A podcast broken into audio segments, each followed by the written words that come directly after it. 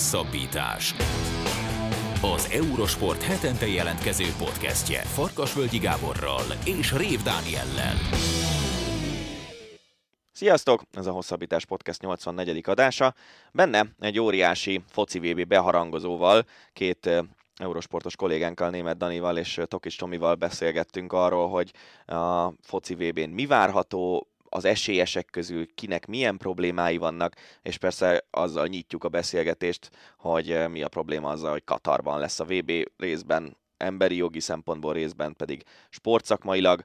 A műsor eh, második része pedig ezúttal is az Ácsi rovaté, benne beszélgetünk arról, hogy már nem Kylian Mbappé a legértékesebb futballista a világon, eh, beszélünk arról, hogy a legifjabb Dárdai Pál bekerült Marco Rossi keretébe a most következő két barátságos mérkőzésre, és Cristiano Ronaldo is szóba került természetesen, hiszen egy elég durva interjút adott Piers Morgannek vasárnap, amelyben nagyon súlyos dolgokat mond a Manchester Unitedről, illetve a klub korábbi játékosairól, edzőiről, úgyhogy érdemes meghallgatni ezen a héten is a hosszabbítást, reméljük, hogy így tesztek, jó szórakozást hozzá! Labdarúgás November 20-án kezdetét veszi a VB Katarban, és hát itt annyi mindenről lehet, illetve kell beszélni, többek között a házigazdáról, amely hát már maga a világbajnokság, először is köszönöm, hogy, vagy köszönjük, hogy elfogadtátok a meghívást, köszöntünk benneteket az adásban. Vágjunk is bele, mert rengeteg mindenről kell beszélnünk elsőként adja magát a házigazda, a helyszín. Már az odaítélés pillanatában elég komoly visszhangot váltott ki, hogy Katar kapta meg a rendezési jogot. Ha másért nem már azért, mert ugye nem lehet nyáron megrendezni a világbajnokságot, mert mindenki szénné égne, annyira meleg van ott, ezért megrendezik karácsonykor, ami, vagy karácsony előtt, tehát télen, ami enyhén szólva is formabontó, és ha ez még nem lenne elég, akkor természetesen jöttek az utána kirobbanó botrányok, a korrupciós, korrupciós balhé, az, hogy vendégmunkások ezrei haltak meg az építkezések során, és hát az, hogy az emberi jogokat hát kis túlzással, vagy nem is kis túlzással sárba tiporják folyamatosan odaát. Mindezeket figyelembe véve, ti mit gondoltok a házigazdáról? Majdnem mindent felsoroltál szerintem. De egyébként ez egy érdekes dolog, amit mondtál, hogy a, ugye télen rendezik, hogy novemberben kezdődik a világbajnokság, és karácsony előtt ér véget, mert ugye amikor megpályázták, akkor még szó se volt arról, hogy majd az egész versenynaptárat átalakítják, és áthelyezik novemberre, mert egy nyári világbajnokságra pályáztak, és arról volt szó, hogy megpróbálják majd légkondicionálni a stadionokat, és aztán amikor kiderült, hogy ez nehezen megvalósítható, akkor kezdett el a FIFA hirtelen átpakolgatni mindent, és akkor derült ki, hogy ebből egy téli világbajnokság lesz. De nyilván itt nagyon sok minden van, amit említettél is. Ugye az egésznek a korrupciós vonzata az önmagában véve nagyon érdekes. Ugye itt most már úgy nagyjából tudjuk, hogy milyen következményi voltak. Ugye a 22 delegátusi tag közül, akik eldöntötték, hogy megkaphatja Katar a 2018-as világbajnokságot, vagy a 2022-es világbajnokságot, közülük 16-ot már elítéltek korrupció miatt, vagy Szóval szerintem ez beszédes azzal kapcsolatban, hogy milyen folyamatok vezettek odaig, hogy Katarhoz került a világbajnokság. Ezt, ezt onnan is meg lehet közelíteni, hogy például a, a világbajnokság előtt pár hónapban, meg, megmondhatom azt, hogy egy-két évben azért olyan dolgok történtek, amelyek rányomják a bélyeget erre a, a katari világbajnokságra, itt nyugodtan be lehet vonzani mondjuk Szaudarábiát, amely Formula 1-es versenyt rendez, meg, meg klubvilágbajnokságot rendez, miközben majd, hogy nem. Elmondható, hogy nem lehet homoszexualitásról beszélni, nem, a női jogok azok, azok teljesen más polcon vannak, mint mondjuk itt az európai kultúrában, és, és emellé pedig még jött mondjuk egy, egy háborús helyzet, ami, ami egy-két országnak a világbajnokságon való részvételét azért igencsak megkérdőjelezi, én, én még egy másik szempontot is behoznék, ez a, ez a téli világbajnokság, meg ez a téli időpont, talán a 2018-as orosz világbajnokság volt az utolsó olyan egy, legalább 8, de lehet, hogy 12 vagy, vagy 16 évre, amely, amilyen igazi nyári emlékekhez köthető, mert most ez a Katari, ez ilyen, ilyen, ilyen téli lesz, akkor a négy év múlva következő észak meg latin-amerikai kollektíva az, az valószínűleg egy éjszakai vagy hajnali programokat fog szülni, és ugye a 2030-as pályázó országok is, is nagyon nagy valószínűséggel inkább a dél-amerikai, vagy akár mondjuk az imént említett szaudarábiai kalapból fognak kijönni, szóval Szóval véget értek a nyári, esté, nyári estés sörözések, meg a, meg a nem tudom én micsoda, azért a, a fagyban nem esik majd olyan jól a, a nedű. Lehet forral bort inni. Ez az egyik, igen. De nem kíváncsi leszek. Hogy... Franciaországban például nem. Igen, ez az, az, az igaz. Ilyenek. Ez igaz. Ezt akartam mondani, hogy kíváncsi leszek, hogy Budapesten szerveznek-e valamiféle szabadtéri dolgot így november vége, december elején, attól is függ persze gondolom, hogy milyen idő lesz, de hát az tény, hogy a, a VB-ken mindig volt egy nagyon jó hangulat, hogy főleg ugye a szabadságtér az most már elég régóta egy ilyen központi helyszín volt, mindig ott, ott az ember leül délután, megnézett mondjuk két-három meccset, és közben 6-8 különböző ország szurkolóival találkozott, és, és nagyon jó kis hangulatok szoktak ott lenni, hát ez most nem lesz. Beszéljünk egy kicsit arról, hogy sportszakmailag mit jelent ez a téli világbajnokság, hiszen ugye a klubszezonok, hát gyakorlatilag van, aki már múlt héten, vagy, vagy legalábbis múlt hét közepén abba hagyta, van, aki csak most a mögöttünk hagyott hétvégén játszotta le az utolsó fordulókat itt a világbajnokság előtt, és, és azért majd, hogy nem a, a világ összes fontos bajnoksága az nagyon jelentősen érintett a, a világbajnokság által.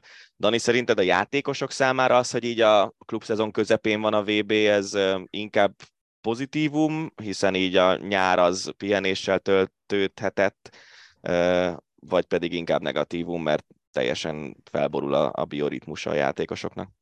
Pozitívumnak semmiképpen se lehet nevezni, mert igazából ugye itt a szezonnak az első felét, ez gyakorlatilag mondjuk egy hónappal le kellett rövidíteni. Tehát a bajnokok ligáját például most még normál esetben bőven játszanák csoportkörben, de most már lejátszották mind a hat fordulót. Tehát az egészet tömöríteni kellett, sokkal több meccs volt. Gyakorlatilag, akik ugye mondjuk európai kupában szerepeltek, most folyamatosan heti két meccset játszottak, ott voltak még mellett a válogatott találkozók is, és azért az látszódott itt a bajnokság hát mondjuk, hogy itt szünete előtti időszakban, hogy borzasztó fáradtak mert most a játékosok, és ilyen nincs igazából szünet sem a klubszezon és a világbajnokság között, mert most véget ért a hétvégén, van egy hetük kimenni Katarba, teljesen más klíma, és ugye nyilván a csapattal sem nagyon tudtak készülni, úgyhogy hogy erőléti állapotban hogy tudják ezt megoldani, az őszintén szóval nem tudom, hogy milyen világbajnokságot látunk ilyen tekintetben, mert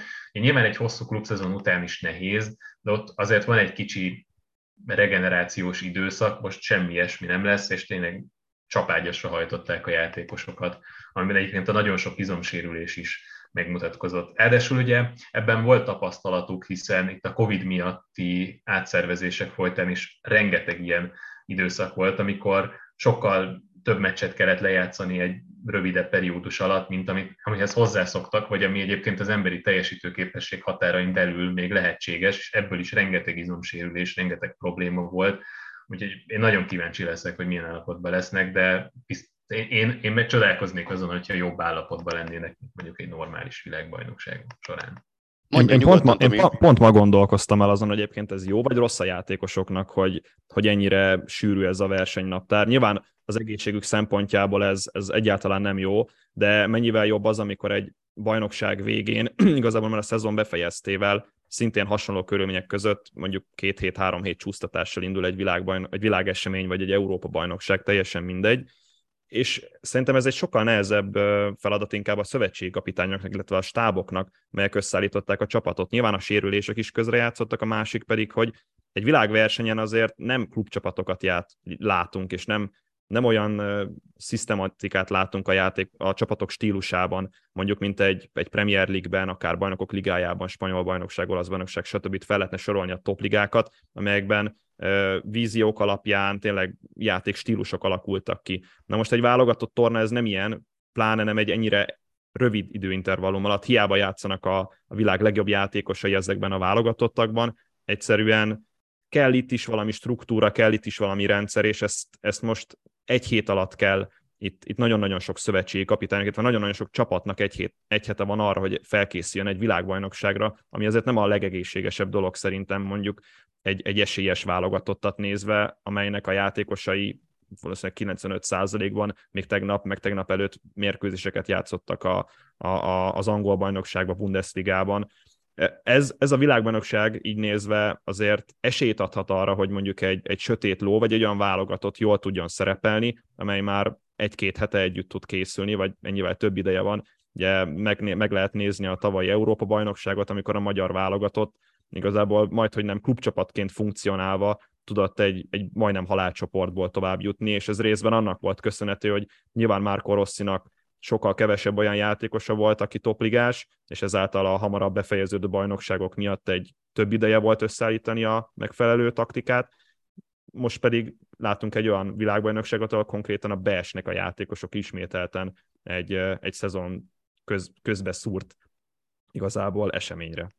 Én nem is emlékszem pontosan, talán Gary Neville, vagy nem, lehet, hogy inkább Jamie Carragher volt a Liverpool korábbi legendás védője volt az, aki szégyen teljesnek nevezte, hogy Katar meghapatta a világbajnokságot, de itt a politikai, meg emberjogi, meg mindenféle más vonulatot leszámítva, sportszakmailag is azt mondta, hogy hogy pont azért, mert ilyen, ilyen septiben kerül megrendezése a világbajnokság túlságosan közel a, az őszi szezon végéhez, ezért rengeteg olyan sérüléssel bajlódó játékos lemarad a tornáról, akik, és itt most nem nyilván lábtörésre gondolok, vagy bármi ilyesmire, akik, akik ott lehettek volna egy nyári világbajnokságon, hogyha ha azt úgy rendezik, hogy a korábbi tornákat rendezték, és megfelelő idejük jut a regenerációra, illetve bármiféle szükséges orvosi beavatkozásra.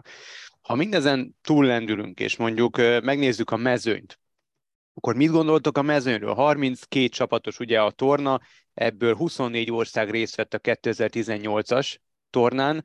A Katar az egyetlen csapat, amely debütál, a, vannak olyan országok, és itt mondjuk Hollandia azért nyilván nagy csapatoknak, a nagy csapatok táborába tartozik.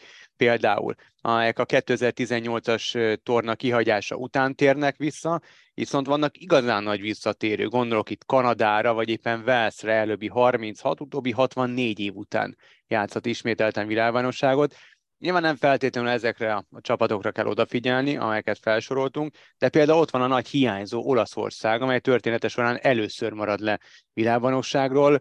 Mit gondoltok a, a mezőről, mondjuk erről a listáról, amit itt a, a felsoroltam? Kanada is Velsz, kezdjük velük, mert ez, ez, ez szerintem egy érdekes két csapat. De Velsz Gerett Bélel, Kanada Alfonso davis például, és aztán talán lehet, hogy, hogy érdekesebb lesz, vagy érdemesebb lesz csoportonként kivesézni itt a, a mezőnyt, de így előjáróban mit gondoltok a, a VB mezőnyről? Annyi kiegészítés, hogy az olaszok 2018-as világbajnokságon sem voltak ott. Tehát ez hát akkor itt nagyon benéztem valamit, nagy, nagy, ne, nem azért, csak hogy ez tényleg egy, egy ilyen hatalmas törés egy ilyen futball nemzetnek, ami, hát most ha belegondoltok, akkor legkorábban 2026-ban lehet ott világbajnokságon, és az előző vb meg 2014 volt, tehát ez egy 12 És az, és az előző étkézláb VB, bocsánat, az meg 2006, amikor megnyerték, mert 10-ben ugye talán kiestek a csoportkörbe, 14-ben meg a 16 között estek ki, ha jól emlékszem. Vagy ott is a csoportban, Vagy nem ott az is volt a, a Costa Igen, igen, tényleg. De már igen, az Na, olyan rég régen, volt, hogy már nem is emlékszünk. Pontosan, rá. annyira régen szerepeltek jó a világbajnokságon, hogy ilyen rosszakra se nagyon lehet emlékezni. Szóval ráadásul ugye most egy EB győzelem után, hát ez, ez meg aztán tényleg váratlan is volt, mert a 18-as az még nagyjából olyan, hogy lehetett is kalkulálni, ezt a mostanit ezt egyáltalán nem, és egyébként még volt is pár meccslabdája az olaszoknak, de talán túl is tárgyaltuk őket. Mondjuk úgy, hogy bolykottálják a 2022-es világbajnokságot a nagy nemzetek közül egyedüliként. Nekem az lesz igazából itt az érdekes kérdés, hogy a dél-amerikaiak vissza tudnak-e kicsit térni az elitbe. Eddig is ott voltak az elitben, ugye a legjobbak között, de ugye elég régen nyertek dél-amerikaiak közül világbajnokságot, 2002, ha jól gondolom, és azóta csak európai nemzet zárt az élen, folyamatosan másik, tehát ez is mutatja, hogy ezért Európán belül sokkal több lábak állnak, és most sem feltétlenül gondolom, hogy a címvédésre van a legnagyobb esély. Viszont ugye volt egy ilyen érdekes tendencia is, hogy az európai válogatottak Európán kívül nem szerepeltek igazából jól. Tehát a 2014-es volt talán az első, ahol Európán kívüli kontinensen meg tudott nyerni egy európai nemzeti világbajnokságot. Egyébként arra se nagyon volt példa, vagy arra se volt sűrűn példa, hogy mondjuk nem az adott kontinensnek a, az országa nyerte meg a, a VB-t. A braziloknak volt talán egy Svédországban, még nagyon régen, Pelékkel, meg ugye a 2002-es világbajnokság volt még ilyen. Viszont, hogyha most itt az erőviszonyokat nézzük, akkor azért a brazilok is, meg az argentinok is elég jó eséllyel pályázhatnak arra, hogy megnyerjék a tornát. A brazilok talán erősebbek, az argentinok viszont megnyerték a Copa Amerikát, szóval ez egy érdekes kérdés lesz szerintem a vb a, a két felsorolt csapatra reagálnék. Mind a, kett, mind a kettő csapat olyan egyébként, amely, amely meglepetést okozhat ezen a világbajnokságon. Wales például hat évvel ezelőtt ugye elment a legjobb négyig az Európa bajnokságon. Annak a garnitúrának azért a nagy része még mindig itt van a, a csapatban, Gerett Bale-től elkezdve Aaron Ramsey, és, és a, a legnagyobb sztárok megmaradtak abból a csapatból, egy, egy rendkívül jó kohéziót alkotnak, és szerintem ez, ez előremutató lehet egy olyan csoportban, amelyben ott van Anglia, amely azért válságban van az elmúlt időszakban, és mondjuk, hogyha megnézzük a keretet is, elég sok érdekes döntés hozott Gerett Southgate, Irán, amely most éppen ma jelölte ki a, a, a keretét, és nagyon nagy kérdés volt, hogy Sardar Azmun, aki élesen kritizálta a, az iráni megmozdulásokat, illetve pontosabban az iráni e, kormány álláspontját ezekben a megmozdulásokban bekerült végül a csapatba, az Egyesült Államok válogatottja pedig egy, hát egy kisebb fajta aranygenerációt kezd el kinevelni, itt, itt Pulisikékkel, illetve a fiatal Bundesliga játékosokkal, Giovanni Reináékkal, de szerintem az ő idejük az még, az még nem most van, és ők sokkal inkább majd a 2026-os hazai rendezésű világbajnokságra készülhetnek, úgyhogy Velsznek mindenképpen van esélye nem csak, hogy a csoportból tovább jutni, de még a csoportból való továbbjutást követően is mehetnek, hiszen az A csoportból azért egy, egy Katar, Ekvádor, Szenegál, Hollandia négyesből nem mondanám, talán a hollandokat leszámítva egyik ellenfélre sem azt, hogy olyan nagyon esélytelenek lennének. A másik Kanada, hát ők azért egy kicsit nehezebb helyzetbe kerültek, és amit előbb elmondtam, hogy az amerikaiaknak is van egy aranygenerációja, a kanadaiaknál is azért kezd egy, egy kisebb fajta aranygeneráció kialakulni, rengeteg topligás játékos, vagy olyan játékos, aki Európában játszik, és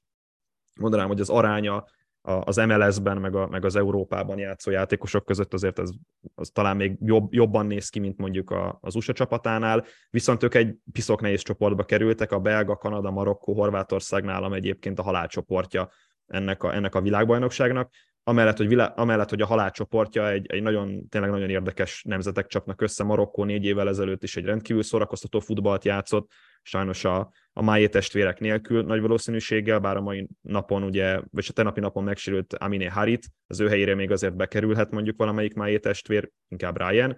A, a belgák aranygenerációnak a végéhez közeledik az a, nem, az, a, az a nemzedék, és azért nekik talán ez lesz az utolsó vagy utolsó előtti nagy dobásuk, de szerintem világbajnokságon az utolsó, és Horvátország, amely, amely, amely megint csak a világbajnokság egyik sötét lova lehet, és ne felejtjük, hogy négy évvel ezelőtt döntőt játszottak Oroszországban.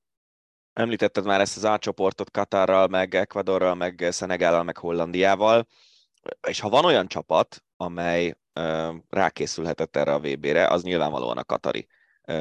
Másrészt a múltban azért láttunk már olyat, hogy némi segítséget kapnak a hazai csapatok egy világbajnokságon, hogy minél tovább jussanak. El tudod képzelni, Tomi, hogy ez a csapat ez kijusson ebből a csoportból?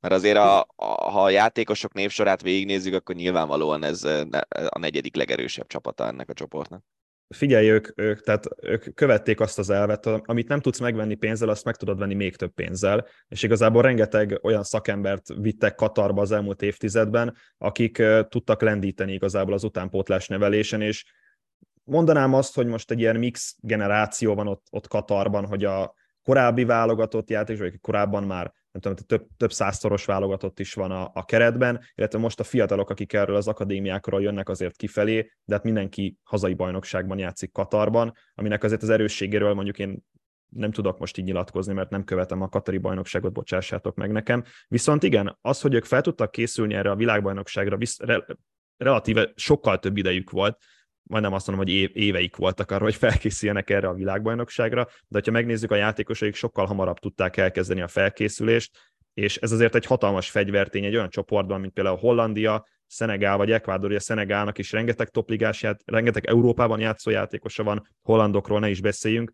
Ekvádor pedig hát, talán egy kicsikét kilóg ebből, de, de velük kezdik pont például a, a világbajnokságot. Négy évvel ezelőtt Oroszország, ha jól emlékszem, 5-0-ra győzött Szaudarábia ellen, ha nem is lesz 5-0 a nyitómérkőzés, de én, én nem látom esélytelennek azt, hogy Katar ne jutna tovább ebből a csoportból, pont az előbben, és szerintem pont az összeszokottság, meg az, hogy ők talán sokkal inkább fognak úgy kinézni, mint egy, mint egy klubcsapat, mint, mint mire egy válogatott, és ez, ez mindenképpen előnyükre válhat.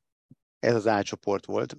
Hogyha tovább megyünk, és mondjuk a B csoportot kezdjük el vizslantani, akkor hát az egy fokkal kiegyenlítettebbnek tűnik. Ott Anglia, Irán, az Egyesült Államok és Wales található. Wales egy pár szóval már Tomi említette, az Egyesült Államok csapatáról is volt szó, Angliáról is, a Iránról kevésbé.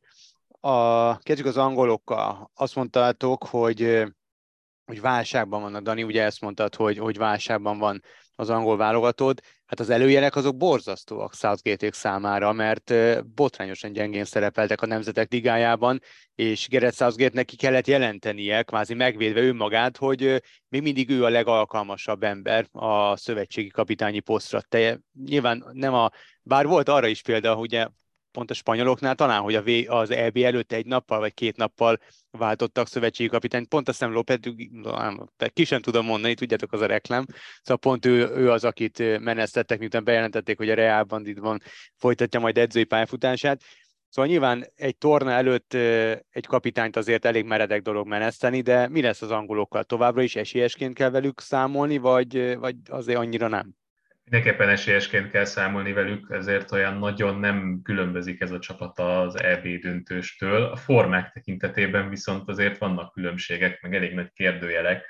Az egyik nagy kérdőjel például ugye Harry Maguire, aki a Manchester Unitednek a kezdőjéből kiszorult, ráadásul nem is teljesített jól, ott van, behívta válogatottba Kelvin Phillipset, akinek 55 perc volt az egész szezonban a játékperce, és ugye talán a Premier League-ben meg egy percet játszott, szóval abszolút nem tényező a City-nél, de sérülések miatt nem tényező, és ez is aggasztó. Ott van Kyle Walker is, aki sérült, volt nagyon sokáig, most milyen állapotban lesz, az is kérdés.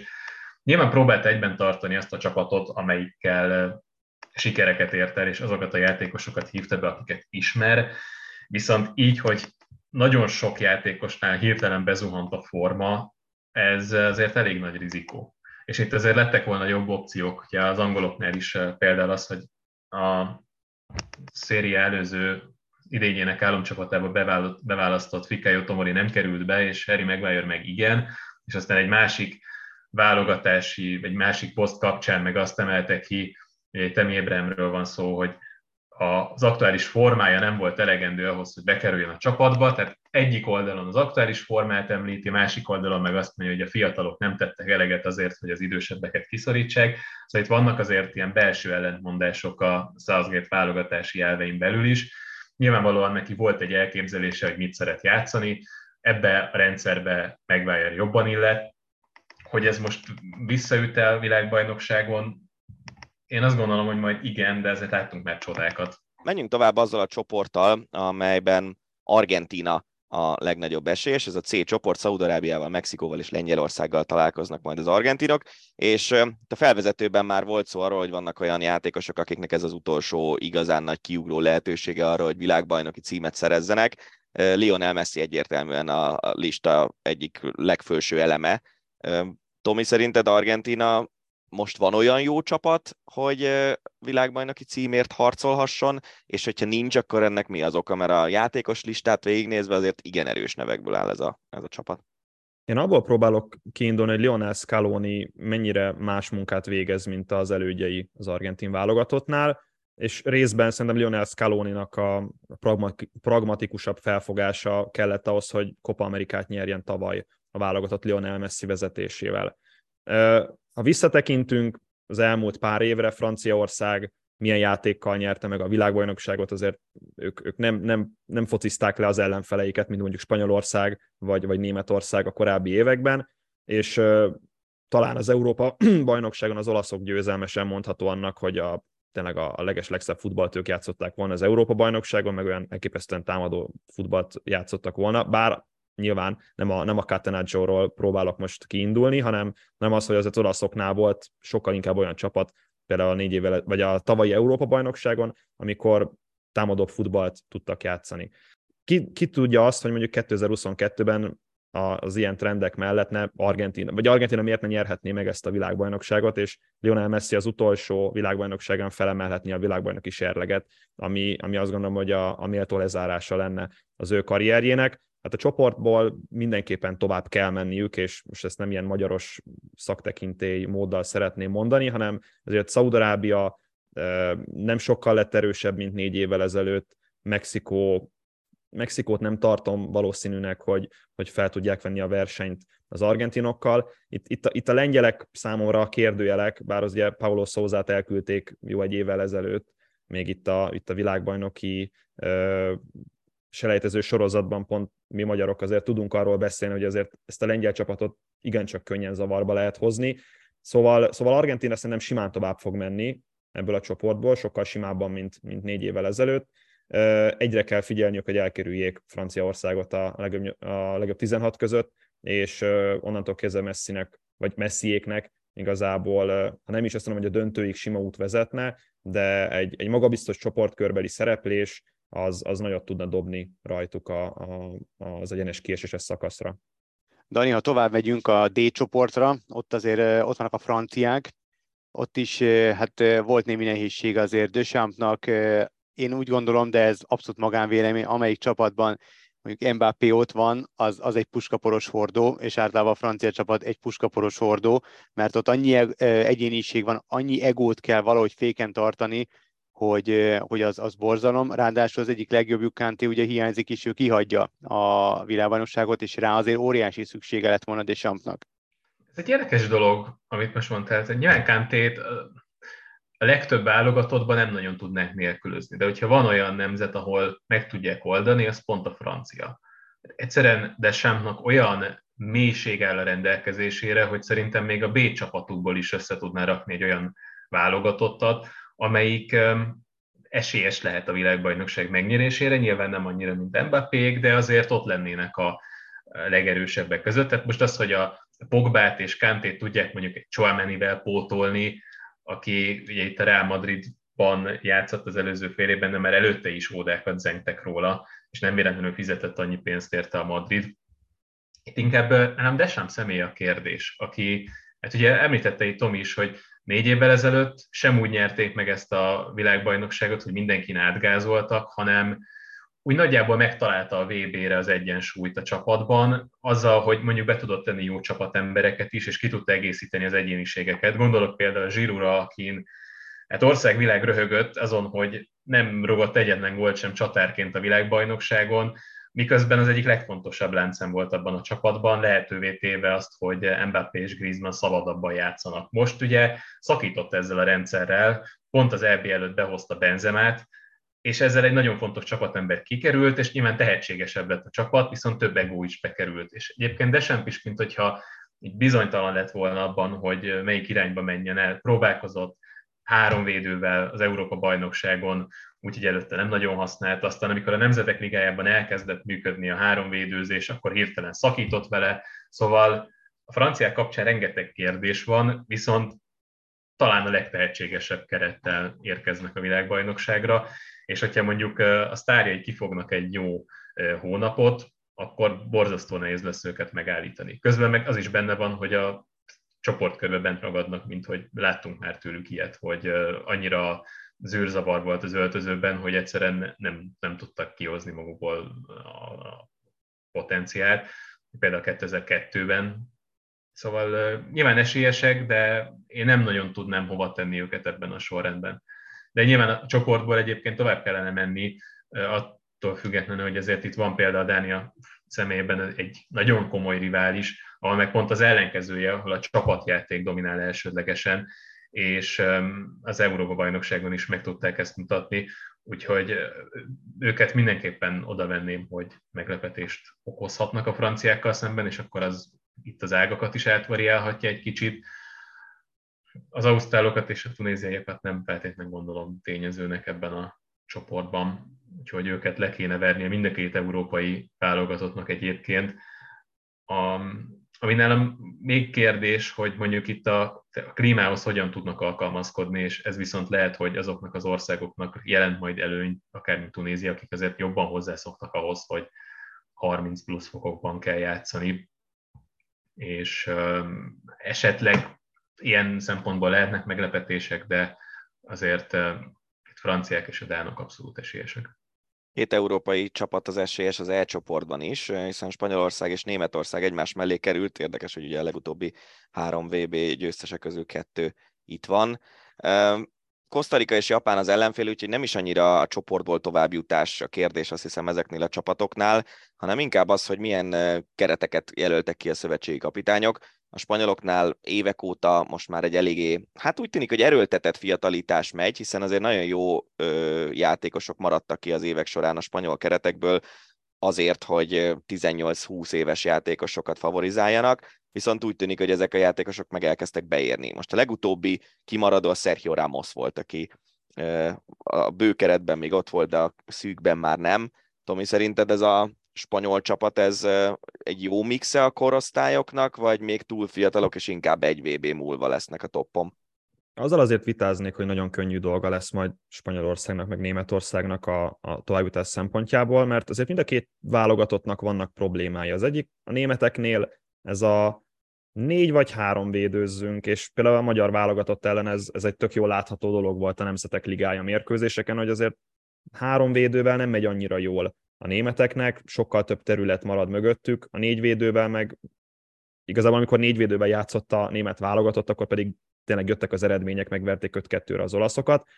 Kérdés számomra az, hogy ez a válogatott, ez, ez milyen felállásban fog játszani, és ez mennyire, mennyire fogja meghatározni igazából a szereplésüket. De annak például örülök, hogy, hogy bekerült Niklas Fülkrug, aki parádés formában játszik a Werder Bremenben, és mondjuk Gerett Southgate-tel ellentétben itt, itt tényleg nem ütközik ellentmondásba mondjuk Hansi Flick, amikor, amikor a, a keretet kialakítja.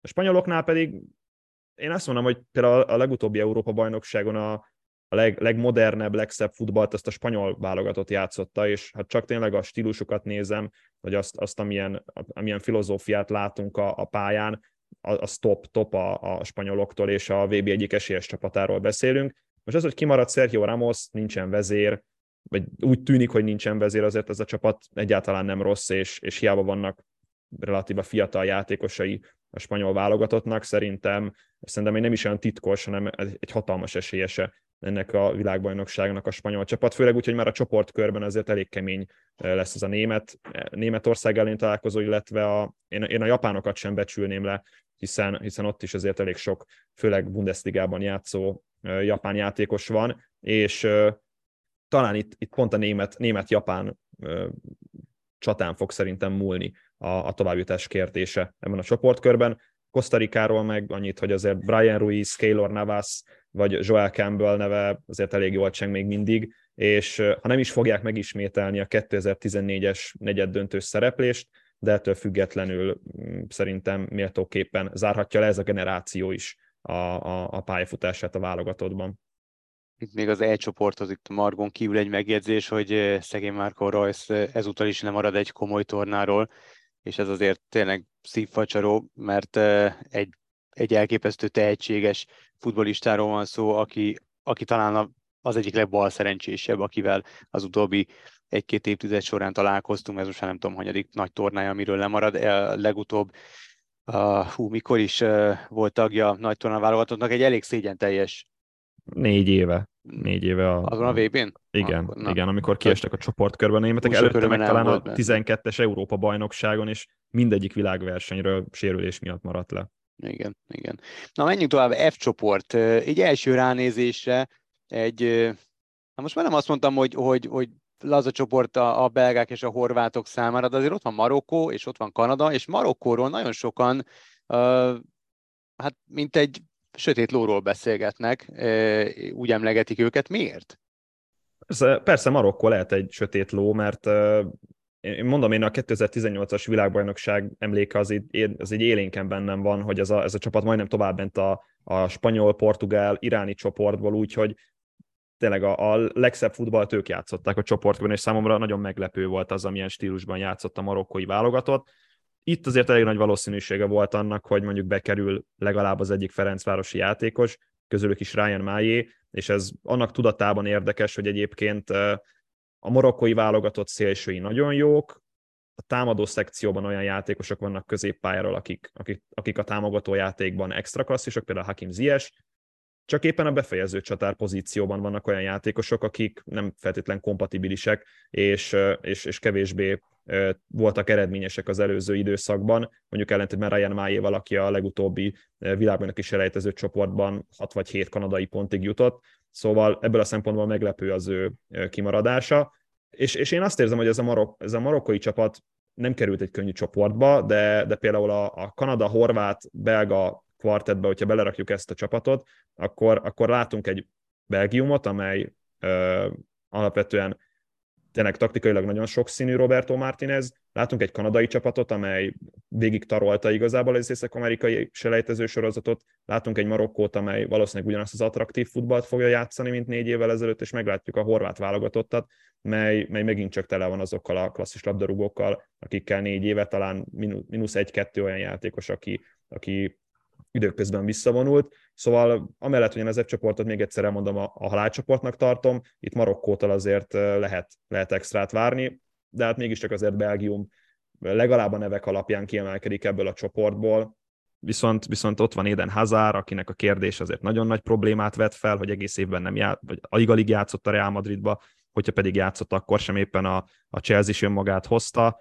Romelu Lukaku sem volt éppenséggel a legjobb formájában az elmúlt időszakban, főleg az elmúlt egy-másfél éve, mióta eljött az Intertől a, a, a ez aztán visszament azóta az Interben, nem igazán találja a formáját, szóval, szóval vannak kérdőjelek ebben a belga válogatottban, de, de ismételten csak egy olyan csapatról beszélünk, amely legalább, hogyha bejut a legjobb négybe, egy, egy rossz szavunk nem lesz. Igen, de ugye ez is az, hogy, hogy a belgák nagy aranygenerációjának ez az utolsó lehetősége, sokan azt mondják, ez most lehet, hogy meg sokszorozza a teljesítményüket, de az is lehet, hogy, hogy egy picit vissza is fogja őket a teher.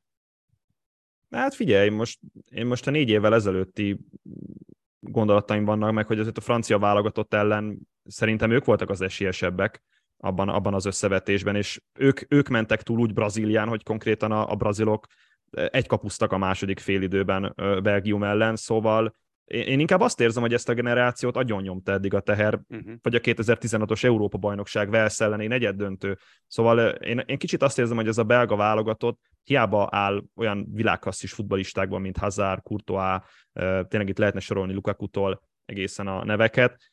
Szerintem egy kicsit agyon nyomta őket eddig a teher, és, és ha eddig így volt, mitől lenne más, amikor, amikor valaki, mit tudom én most, egy évvel idősebb, vagy, vagy hmm. két évvel idősebb, tehát ettől, ettől nem gondolom, hogy ez megvan. Itt, itt azért, még egyszer mondom, egy ilyen csapatnál sokkal nagyobb lesz a, a, az a faktor, hogy a szövetségi kapitány, meg a szakmai stáb hogyan tudja összerakni a csapatot, és milyen stílusban fog játszani a belga válogatott, mert egy hét hiába játszik valamit egy válogatott, egy hét az, az iszonyatosan kevés idő, és nagyon sok válogatottnál szerintem az lesz, hogy, majd igazából az utolsó héten lesz az, ami az igazi formaidőzítés. Mert valahogy el kell evickélni nagyjából a negyed döntőig, és onnantól kezdve jönnek azok a csapatok, amelyek, amelyek igazából az utolsó egy-két hétre fognak összeállni, és abban az időszakban fogják úgymond a formájukat időzíteni, és akkor lesznek a legjobbak. Még egy gondolat, bocsánat, hogy, hogy a belgák szerintem már pont az a helyzet, hogy lefelé megy ez a generáció, akár azzal, hogy Eden ezer évek óta nem játszik, Lukakunak nem volt jó szezonja, a védelem pedig kiöregedett, tehát még mindig Elderweireld és Fertongen alkotják a védelmet, akik most már évek óta igazából levezetés státuszban vannak, és ez problémát fog szerintem okozni a belgáknál. De Bruyne nyilván nagyon jó, és nagyon sok viheti őket, viszont a, a fiatalok még nem értek be, a, a világszterjeik pedig most már azért kicsit kiöregedőben vannak. Menjünk tovább egy másik esélyessel, mindig esélyes a brazil válogatott a világbajnokságokon. Ráadásul ugye az elején a bevezetőben emlegetett statisztika, ami szerint a az Európán kívüli VB-ken az európai csapatoknak nem termett általában sok babér, az általában a braziloknak volt köszönhető. Most mennyire esélyes, Dani, szerinted ez a brazil csapat? Említettem szerintem a felvezetőben is, hogy a legesélyesebbnek tartom őket.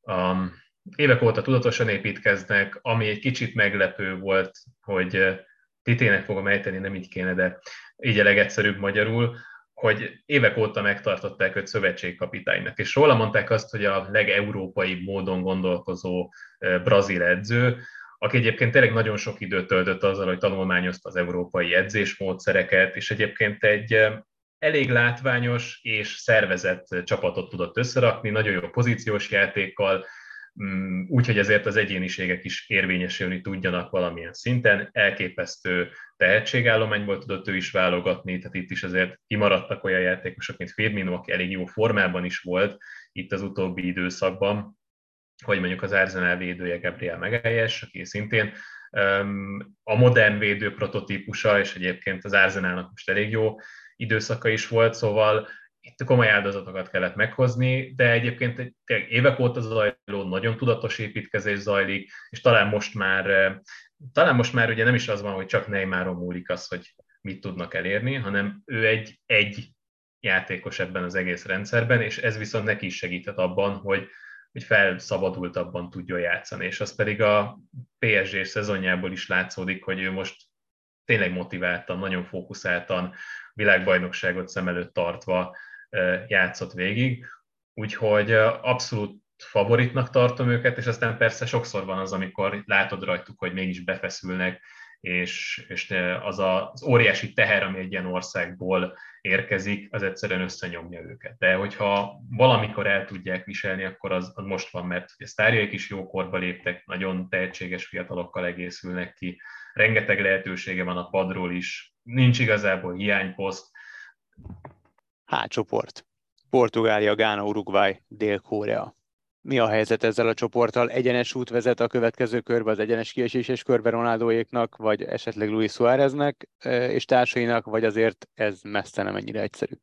Ismerve Fernando Santos stílusát, azért azért ez a portugál válogatott valahogyan ki fog evickélni ebből a csoportból, még hogyha majd itt tépni fogjuk a hajszálainkat, meg, meg nem tudom, el kell rágnunk egy pár dobos sört ahhoz, hogy a portugál válogatott játékát élvezni lehessen, Cristiano Ronaldo ide vagy oda, de, de egyébként nagyon izgalmas csapatok vannak, tehát például én, Gánától egész sokat várok, egy, egy, egy fiatal generáció nő ki onnan, illetve a honosítási hullámot meglovagolva azért nagyon-nagyon sok játékost Angliából, vagy éppen Spanyolországból honosítottak itt az elmúlt időszakban, hogy a világbajnokságra igazából legyen top játékosuk, mert itt, itt még a uh, Asamoah Gyan, meg, meg Andrew Ayev, meg, vagy Eyu féle nevek vannak itt a fejünkben, vagy, vagy Semi Apia, de, de igazából ez a, ez a gánai csapat szerintem jó lesz. Viszont lehet, hogy a továbbjutáshoz azért, azért kevés, mert ott van Uruguay, ahol szintén történt egy, egy, egy nagyon komoly váltás, hiszen leváltották a, a szövetségi kapitányt, és, és egy fiatal Manuel Alonso vette át az irányítást, aki, aki igazából kiutatta Uruguayt a világbajnokságra.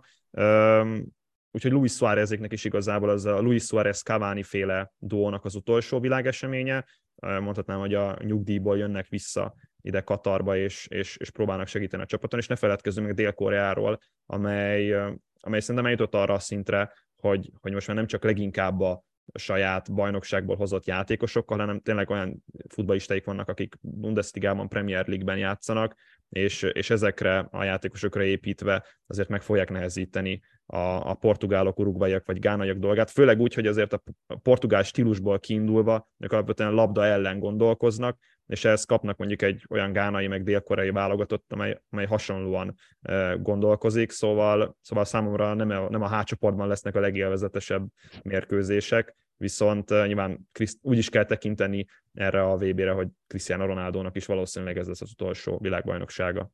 Egy gyors kérdés-válasz jöjjön. Cristiano Ronaldo szerintetek meghatározó játékos lesz-e, és egyébként az őszi formája, nevezük ennek alapján be kéne kerülnie egyáltalán a portugál kezdőbe. Dani?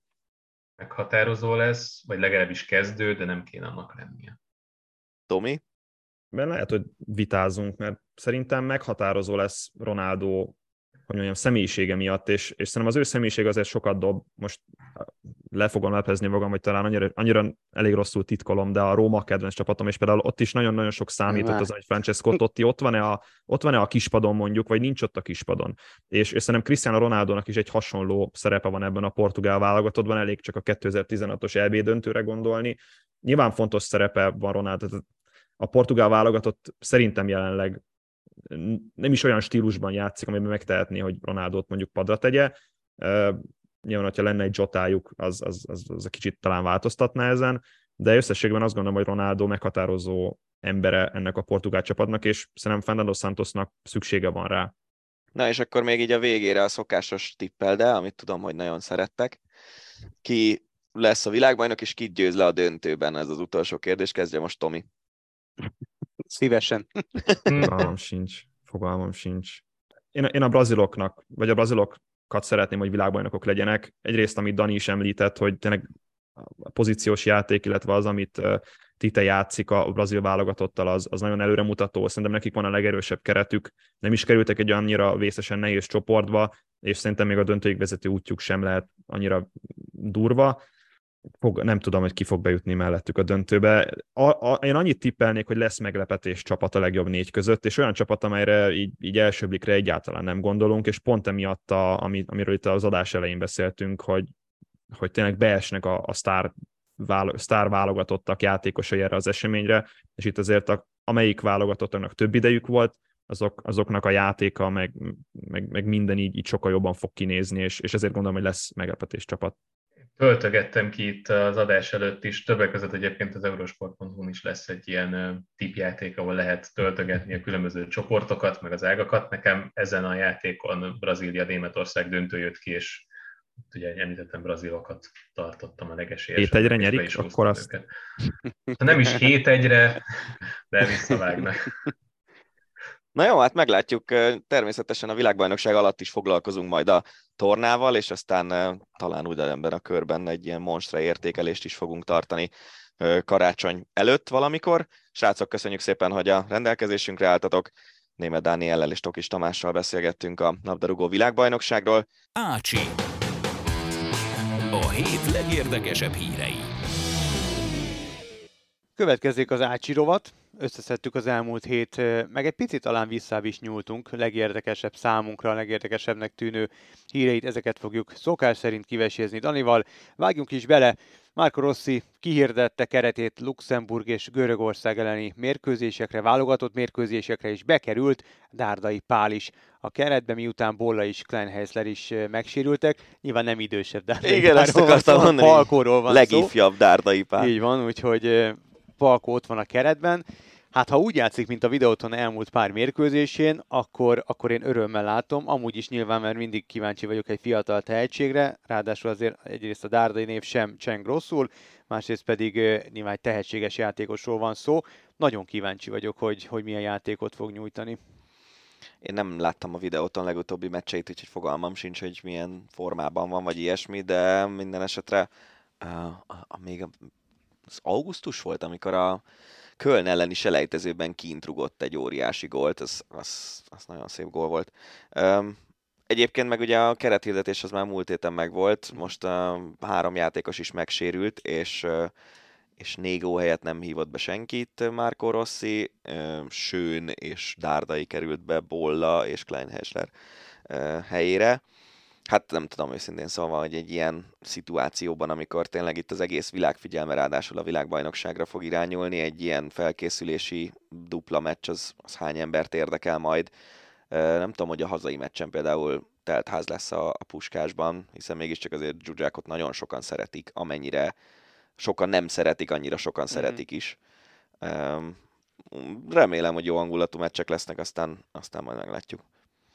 Szerintem Sőn is, nem szerintem, hanem Sőn is és Dárda is jó formában van, mindketten gólokat lőttek, Dárda egy csereként állt be a Fradi elleni rangadón, és az ő góljával egyenlített a, a fehérvári csapat, és jön is legutoljára. Ráadásul most azt hiszem két gólt szerzett a legutolsó VB előtti fordulóban, ugye a záró fordulóban az NB1-ben a Kisvárdát verte a Vidi, és ha jól emlékszem, akkor jön két gólt vágott, úgyhogy nem Muszti Szabolcs érkezése egy picit új lendületet adott, adott egyrészt a Vidinek, másrészt ezeknek a fiatal játékosoknak, mert hogy ugye számít rájuk. Sőn amúgy is olyan, nem, mint egy fiatalabb uh, Huszti. Igen. Nekem kicsit, igen, kicsit igen. ráemlékeztetett mindig.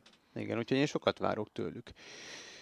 Egy volt válogatott játékos, ugye Szalai Ádám, aki nemrég búcsúzott el a válogatottól. Beszélgettünk itt a Kálváriájával kapcsolatban, a Bázeli klubjával való vitájával, visszakerült a csapatba, látogathatja az edzéseket, ehhez viszont egy bírósági döntés kellett, ami, ami nagyon faramúc, és ilyenkor ugye elgondolkodom, hogy nyilván abszolút megértem a Szalai Ádámnak a, a döntését, illetve az, hogy beleállt ebbe a harcba. Csak arra lennék kíváncsi, hogy ilyenkor ez, ez mit okoz, milyen hangulat van az öltözőn belül, mennyire fagyos körülötte a hangulat, a levegő, vagy, vagy mennyire nem.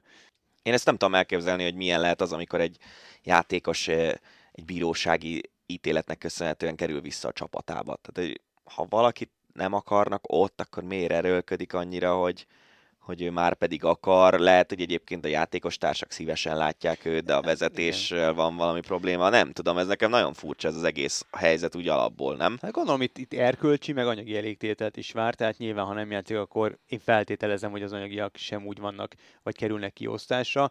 Meg hát van egy erkölcsi része ennek, hogy, hogy azért bármit ne csinálhasson meg a tulajdonos velem.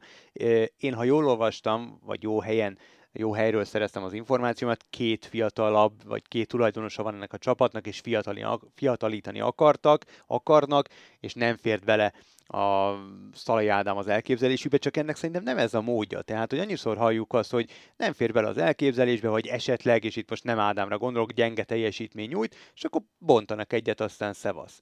De hogy itt nem erről van szó, hanem egyszerűen nem látogathatta a csapat edzéseit. Tehát az egész sztori annyira faramuci, annyira furcsa, és, és nem találkoztam még ehhez hasonlóval. Tehát minden esetre ott van a keretben, járhat edzésekre, aztán meglátjuk, hogy, hogy mi van, vagy mi nincs, és hogy, hogy majd amikor ugye véget ér a szezon, akkor, akkor hogy, illetve hol folytatódik Szalai Ádámnak a pályafutása. Cristiano Ronaldo Hát akinek szintén elég fagyos a hangulata a csapatával, az Cristiano Ronaldo, aki én ma hajnalban találkoztam ezzel a hírrel, mert tegnap este még, amikor hogy megint, megint hétfőn, hétfőn vesszük fel a podcastot. Ja, igen, igen, igen, igen, hétfő reggel, vagy hétfő délelőtt, nem, most már délután van elég masszívan, amikor fölveszük, a, kicsit elszaladt az idő, a podcastet. Szóval én ma reggel, hétfő reggel találkoztam a hírrel hajnalban, Cristiano Ronaldo, Piers Morgan műsorában, adott egy exkluzív interjút, és nagyon keményen beleszállt a Manchester Unitedbe. A elmondása szerint elárulták, ez többször visszatér az interjú során. A, szerinte a klubban belül van három-négy olyan ember az edzőn kívül, aki nem is szerették volna, hogy odaigazoljon már tavaly. Ralf Rangnickról beszélt nagyon-nagyon lekicsinlően, az érkezését és a szerepvállalását sem érti.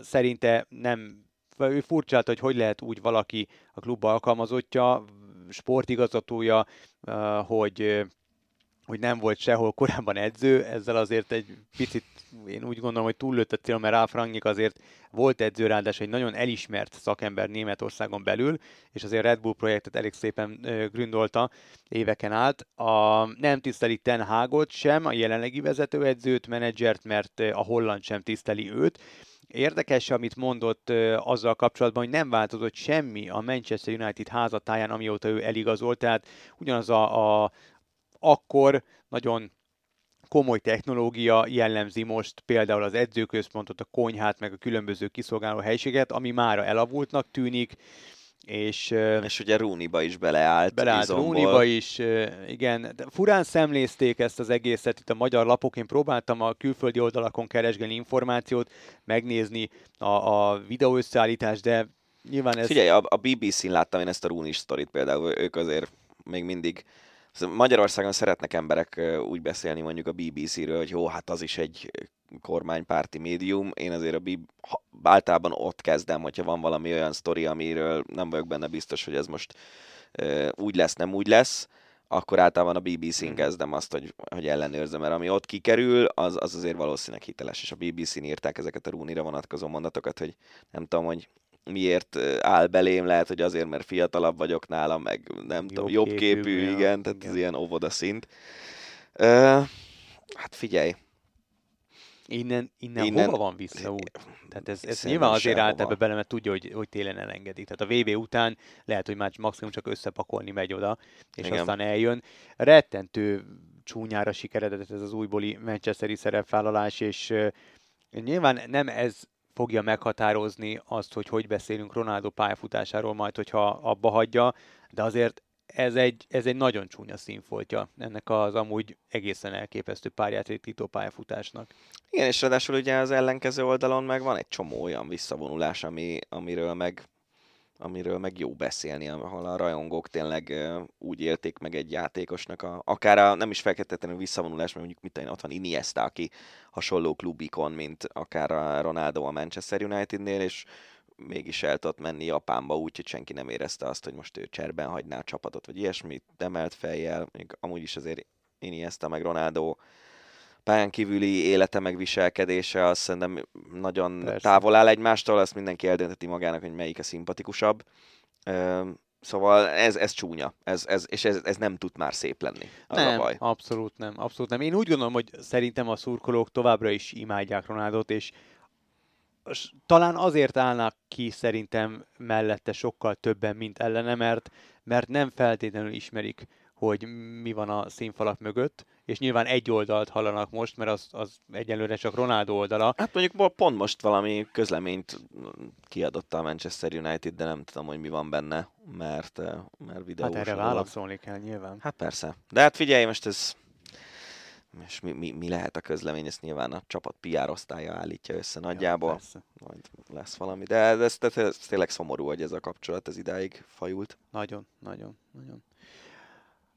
Martin Ödegár duplájával nyert az Arsenal a legutóbbi bajnokin, és nem ez a lényeg, hanem csak azért gondoltam, hogy beszéljünk erről, mert ugye norvég játékos üstökösként robbant be a nemzetközi futball életbe, ugye a Real Madrid egy vagyonért igazolta le és szerezte meg De valami 15-6 évesen. Nagyon, nagyon fiatalon, fiatalon, és relatíve jól is sikerült a bemutatkozás, viszont amilyen komoly csúcsa volt rövid időn belül, akkor az uhanás mutatott be, és igazából azt lehetett gondolni, hogy ilyen Freddy Adu szintű pályafutás lesz ebből, hogy jön egy, jön egy ifjú titán, aki a fülén pörgeti a labdát, és óriási zseninek kiáltják ki, de aztán eltűnik, mert nem bírja ezt a nyomást, meg, meg, meg a, a, a felhajtást, ami, ami övezi a labdarúgó pályafutását.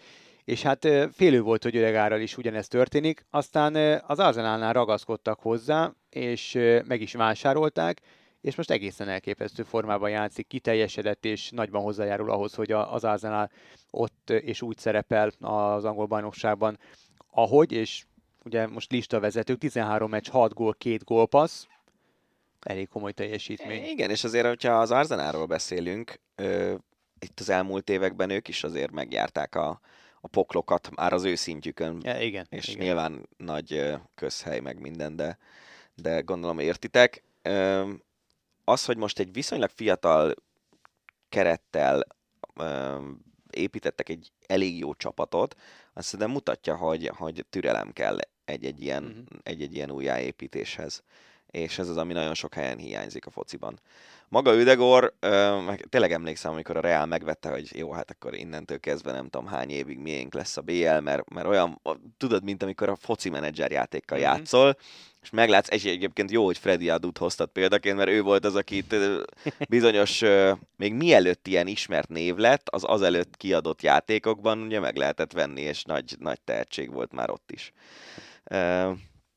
mindegy, én, én, én, én úgy éreztem ezt, tehát nem, nem lehet 15-16 évesen látni azt, hogy egy játékos mondjuk 22 évesen hol lesz szerintem. Ja, abszolút, abszolút. Nagyon nagy különbségek vannak ebben, hogy ki hogyan fejlődik, ki mi történik, jön egy sérülés, abból fölépülni, mentális erő, stb. Tehát, hogy egyszerűen ez olyan, mint a, mint a felnőtt élet, hogy, hogy te is, én is csináltunk akkora baromságokat, akár 16-18-20 évesen, amiket ma már így fogjuk a fejünket, hogy te jó ég, ez hogy, és, és mindenki elköveti ezeket a hibákat, gondolom, és éppen ezért nem, nem hiszem, hogy, hogy nagyon érdemes. Nyilván az, hogyha meg tudsz szerezni ilyen játékost, és, és ki is tudja hozni magával azt, ami benne van, az egy nagyon szerencsés kombináció, de nem szabad az, arra számítani, hogy ő majd a maximumot nyújtja mondjuk 16-tól 24-ig végig. Igen, meg amit említettél, ez a, a, a türelem az, ami, ami kulcsfontosságú, és a, tök érdekes, hogy, hogy pont ezzel a hírrel kapcsolatban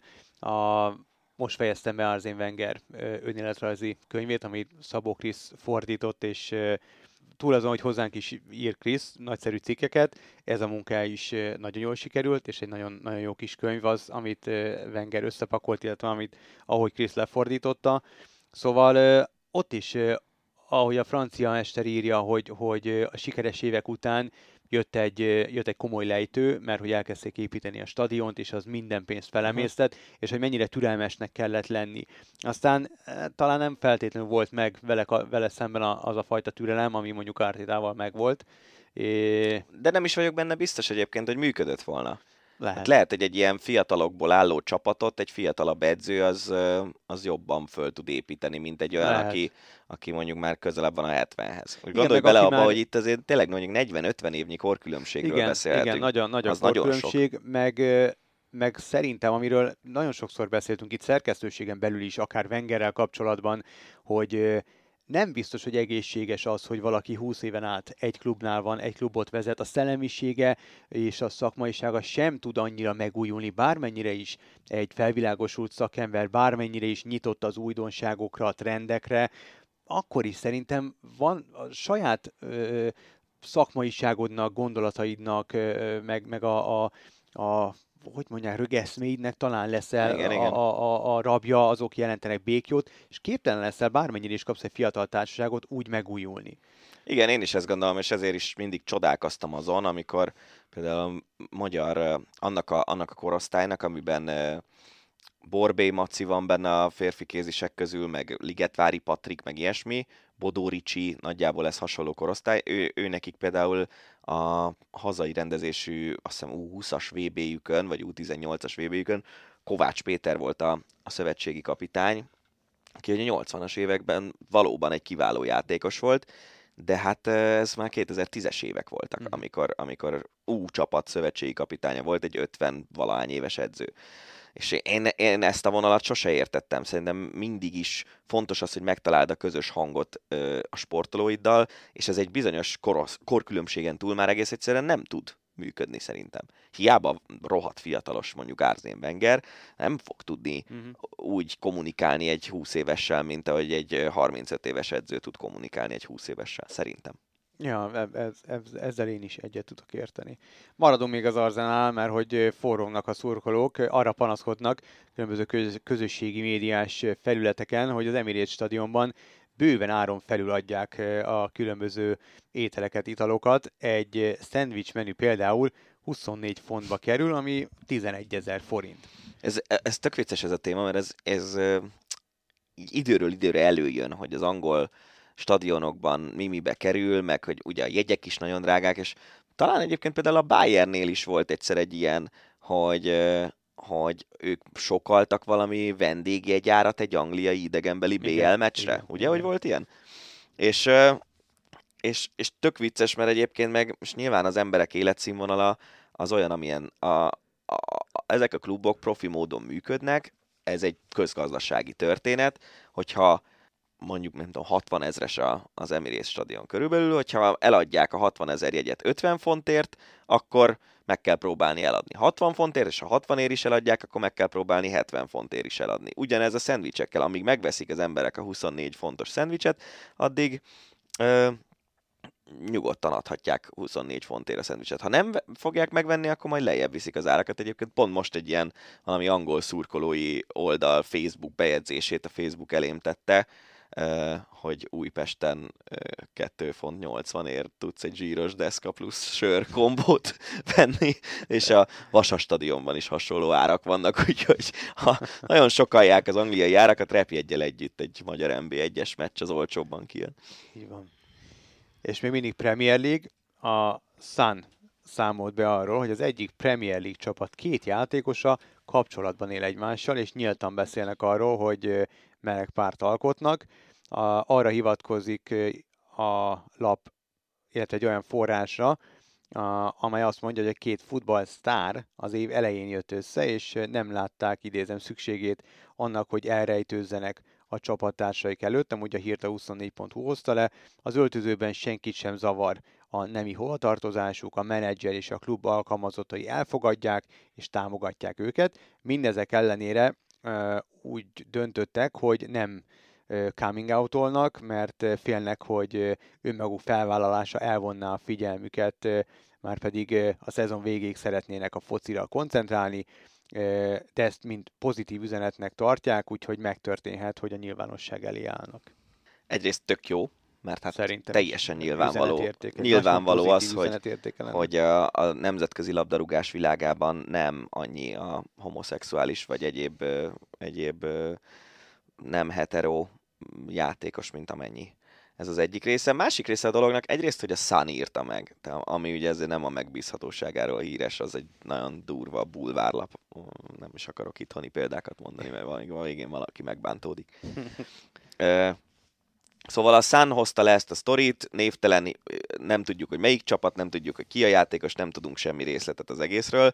Majd, hogyha tényleg esetleg mondjuk a nyári szünetben előállnak, és, és felfedik magukat, akkor, akkor az egy még nagyobb lépés. De ez, ez én azt hiszem, hogy tényleg nyugat-európai kultúrában főleg a, a fiatalabb generációknál, és egyébként én azt látom, hogy a magyar fiatalaknál is ja, nagyon sok esetben már ezek nem témák. Nem, nem, nem Elfogadás van szerencsére. Hát bizonyos körökben, azt mondom, bizonyos körökben meg nem. De, de, de én azt hiszem, hogy egyre inkább, mint ahogy ugye mi is elfogadtunk már olyan dolgokat, amiket mondjuk a szüleink generáció, uh-huh. generációja még nem, vagy másképp beszéltünk dolgokról, ugyanúgy a gyerekeink is más dolgokat fognak elfogadni, mint amit mi, és ez így megy tovább, és ez szerintem egy jó iránya az emberiségnek. De, de igen, ez egész csak azért csillagozom meg, mert a szánban én uh-huh. nem bízom igazán, mint hírforrás meglátjuk. Természetesen azért ezek olyan hírek, hogyha napvilágot látnak, akkor, akkor nyilván foglalkozunk velük. Ezzel a következő témával foglalkoztunk már, amikor gyerekekkel kapcsolatban beszélgettük, ugye itt a fejelés veszélyeire hívták föl az Angol Labdarúgó Szövetség házatáján a figyelmet, és betiltották meg Amerikában is a fiatalok, azt hiszem az U12 vagy U14 alatt a fejelést a meccseken, edzéseken. Hát most a legújabb hír az, hogy 31 kori profi labdarúgó és családjaik úgy döntöttek, hogy perbe fogják majd az angol szövetséget, a Velszi szövetséget és a FIFA-t, vagy bocsánat, Nemzetközi Labdarúgó Szövetség szabályalkotó testületét, ez a legfontosabb megfogalmazás. Velük szemben, igen, velük szemben az a vád, hogy nem tettek meg mindent annak érdekében, hogy megóvják a futbalisták agyát a sérülésektől, Ebben a, ebben a sztoriban nekem az a nagyon érdekes, hogy itt vannak olyanok, mint a, aki mint 66-os VB győztes játékos, vannak olyanok a felperesek között, akiknél még egyáltalán nem lehetett tudni. Ez kicsit olyan, mint hogyha valaki most mondok valamit, 90 évesen tüdőrákos lenne, miközben végigdohányozta az életét, és most perelné a gyárakat, mert ő 16 éves korától dohányzott, és akkor még szerintem nem is voltak olyan kutatások, amik arra vonatkoztak, hogy, hogy milyen összefüggés van mondjuk a tüdőrák meg a dohányzás között. A, ugyanígy ezek a kutatások, amik a fejsérülések, illetve a, a fejelések, a, a labda, ahogy ütlegeli az ember agyát, ezeknek a hatásait, ezek viszonylag friss kutatások, szerintem. Ilyen 10-15 évvel nem régebbiek. Igen. És a játékos, aki addigra már réges-rég visszavonult, az nem tudom, hogy most miért perel egy olyan tudást kér számon, mondjuk az F-én, amivel az F sem rendelkezett abban az időpontban, amikor ennek a játékosnak segítségre lett volna szüksége, hogy ne fejelgessen annyit. Szóval nagyon, egyébként szerintem jogi szempontból marha érdekes egy ilyen per, és valósz, én nekem a józan eszem azt mondatja velem, hogy nem szabadna, hogy megnyerjék, azzal együtt, hogy természetesen súlyosabb problémát vetnek föl és ezzel foglalkozni kell, de lehet, hogy ezt inkább előre menve tudjuk kezelni ezt a problémát, és a múltbeli problémákat meg már nem. Igen, hát az egyiknek lett a másik a következménye. Tehát az, hogy U14 alatt, most nem biztos, hogy U14, de hogy bizonyos korosztály alatt sem edzésen, sem meccsen nem lehet fejelni. Tehát felismerték a Igen. veszélyt, és léptek annak érdekében, hogy a következő generációnál már ne fordulhassanak elő ilyen problémák. Most érted, egyik, csapá, egyik percre a másikra nem lehet a fociba betiltani a fejelést, mert hát nyilván káros, tehát hogyha Egyébként be sokat lehetne, fejelsz, szerintem, mármint, hogy meg, megszokást igényelne. De figyelj, például ott volt a les szabály, amit Hmm. ugye, azt hiszem a 92-es EB, meg a 94-es VB között, úgy emlékszem, hogy ott változtat. Nem a les szabály, a hülyeséget mondok, a hazadás. Hazadás, igen. Igen, igen. Kapus fel, a hazadás a kapus nem veti föl kézzel. Így van, így van, így van, így van. És hogy ott is változtattak egy szabályt, amihez aztán mindenki ö, hozzászokott, és adaptálta a játékát. Én szerintem ugyanígy ö, egy ilyen fejeléses szabályt is meg lehet változtatni, annyi, hogy, hogy hagyni kell a földre leesni a labdát, és, és ott harcolni érte tovább. Szerintem egész egyszerűen biztos időbe telik, meg biztos nem szankcionálnám mondjuk nagyon szigorúan az esetleges fejeléseket az elején, mert hát persze meg, megszokás kérdése, de néhány, el néhány tudom év alatt én azt gondolom, hogy ugyanúgy hozzászoknánk ehhez, hogyha, Hát, hogyha tudom, ez a szabály mostani megszületne. játékosok hogy tudnának hozzászokni ahhoz, hogy jön egy beívelés szögletről bárhonnan, és nem Eléggé, lehet fejelni. szerintem eléggé másmilyen Nagyon más szöglet variációk lennének, Hát igen. meg más focit látnak. Igen, hát az- Kijön, Sava Borsát elvenni szerintem. Hát ha angol vagy, akkor igen. Tehát ez a, az a fölívelem, fölrugdosom a csatára a játékot, az nem annyira fog működni, de például egy jó, me, úgymond melljátékkal rendelkező játékos, aki ügyesen teszi a labdát melkassal, az például előre léphetne, és Igen. lehet, hogy neki is megnőne az értéke. Lehet. Hát nem tudom. Hát nagyon furcsa lenne. Na, belegondolni sem tudok igazából. A, Nem, tudom, szerintem... nem tudom, figyelted el az átkötési kísérletemet? Igen, igen, igen, figyeltem.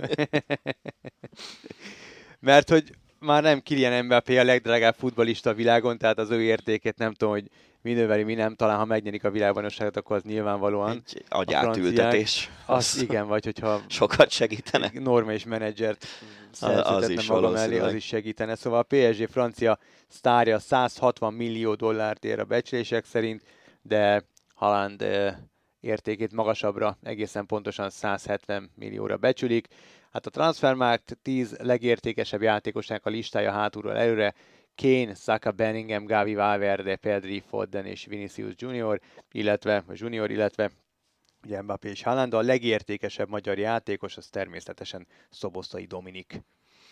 E, Kezdjük azzal, hogy a Transfermarktról már sokszor elmondtuk a véleményünket, hogy ezek jó pofák ezek a számok. Szerintem még a mai napig Neymar a világ legdrágább focistája, mert ő érte fizették ki Igen, mert effektív, effektív kifizették az összeget. Igen, tök mindegy, hogy most egyébként meg ezek olyan dolgok, hogy nagyon sokszor olyan eh, szerződései vannak ezeknek a játékosoknak, amiből egyszerűen kivásárolhatatlanok. Mhm. Tehát biztos, hogy Hollandnak is olyan szerződése van a Citynél, amiből nem tud jönni egy másik klub, és azt mondani, hogy bám, 600 millió tessék letettem.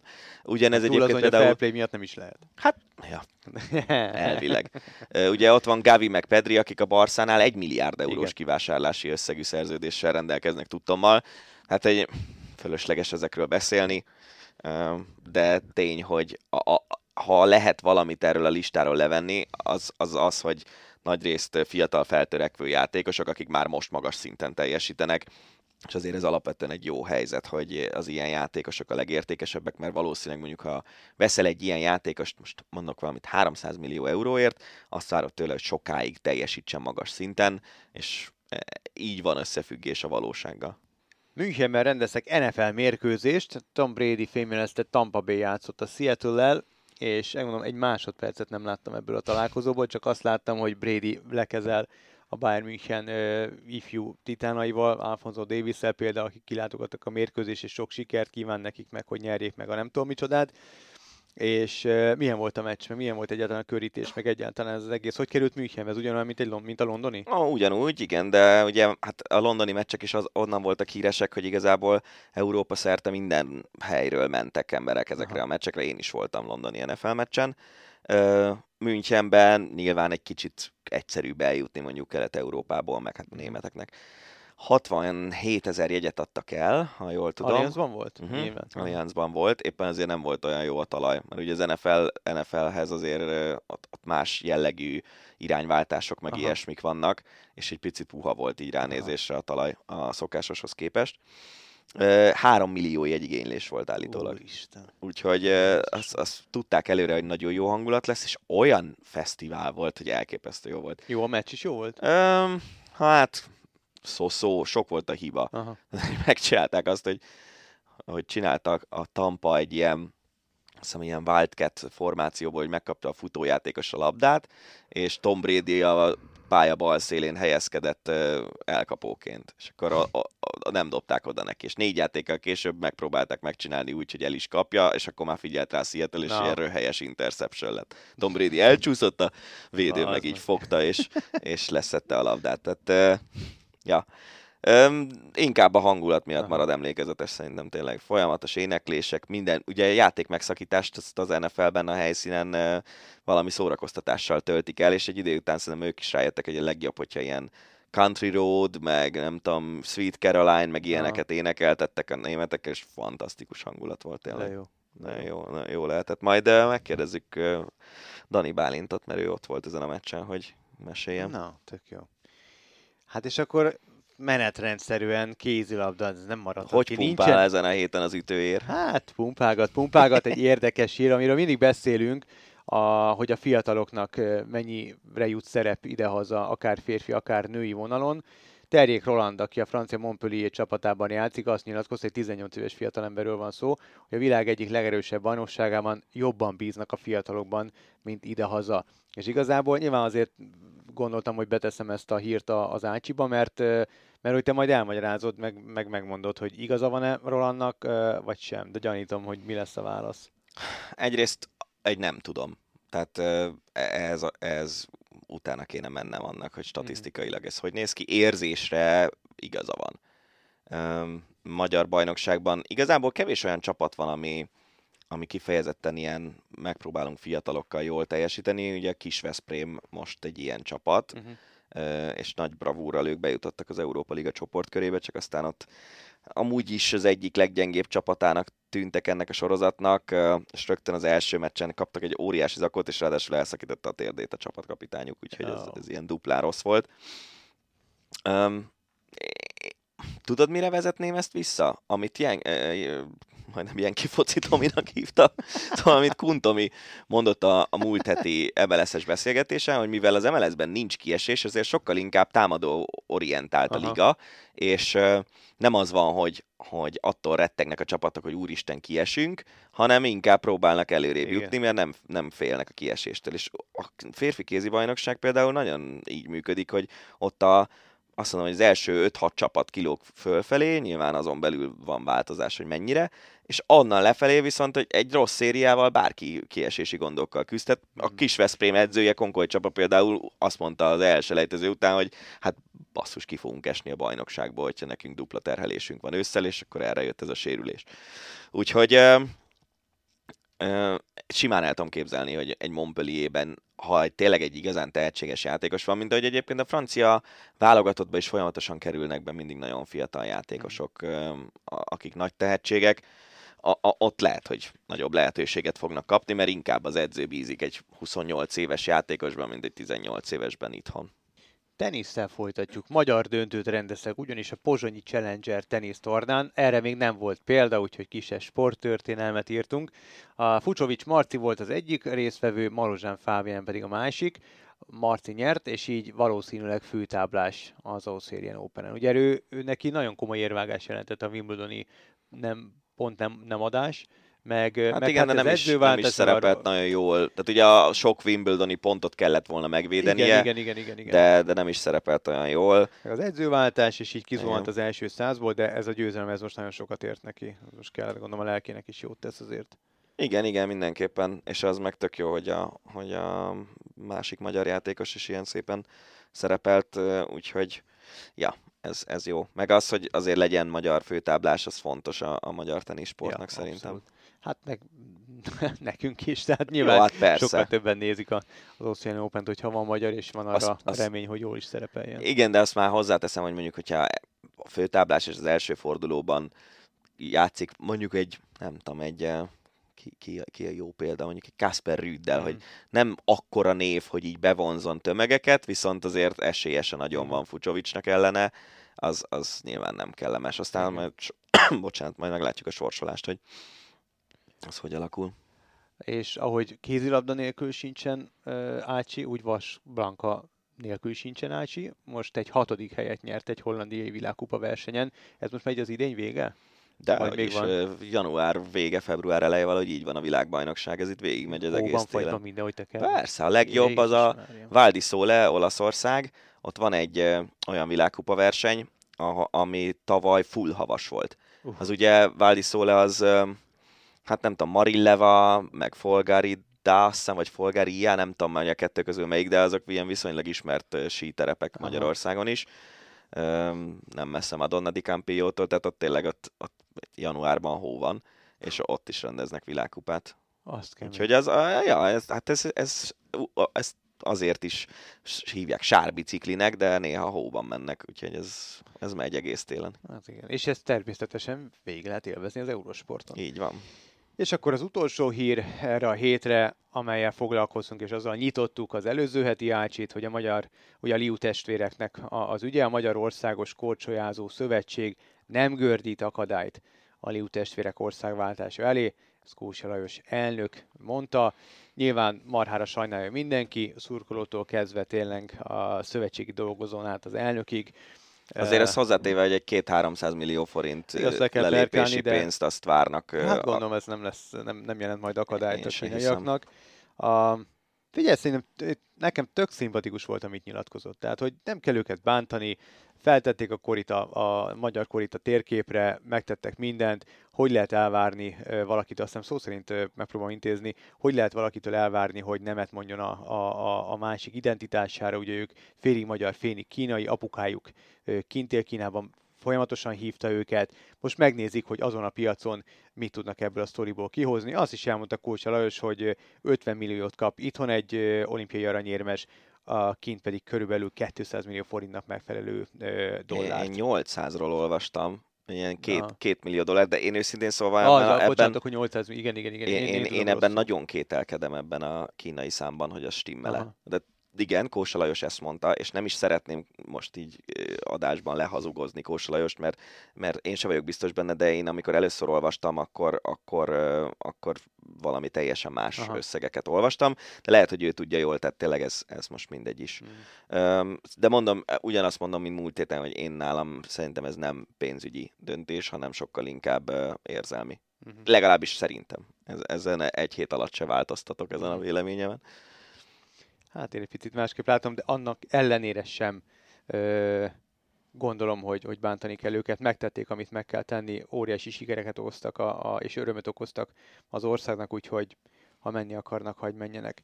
Hát ennyi volt, mi is megyünk, ennyi volt erre a hétre az Ácsi, jövő héten jelentkezünk, a következő hetekben azért egy picit több lesz én úgy gondolom a, a labdarúgó világbajnoksággal kapcsolatban. Az a eddigi hír... nullához képes mindenképpen. Így van, hát abszolút, tehát, érted, sosem árulunk zsákba macskát, úgyhogy ez volt erre a hétre a hosszabbítás is az Ácsi, köszönjük, ha meghallgattok bennünket, illetve hogyha küldtök híreket, amelyeket megbeszélhetünk Danival, tartsatok meg jó szokásotokat, meg vigyázzatok magatokra, jövő héten jövünk, sziasztok, Révdanit és Farkasvölgyi Gábor hallottátok. Ez volt a Hosszabbítás, az Eurosport podcastje.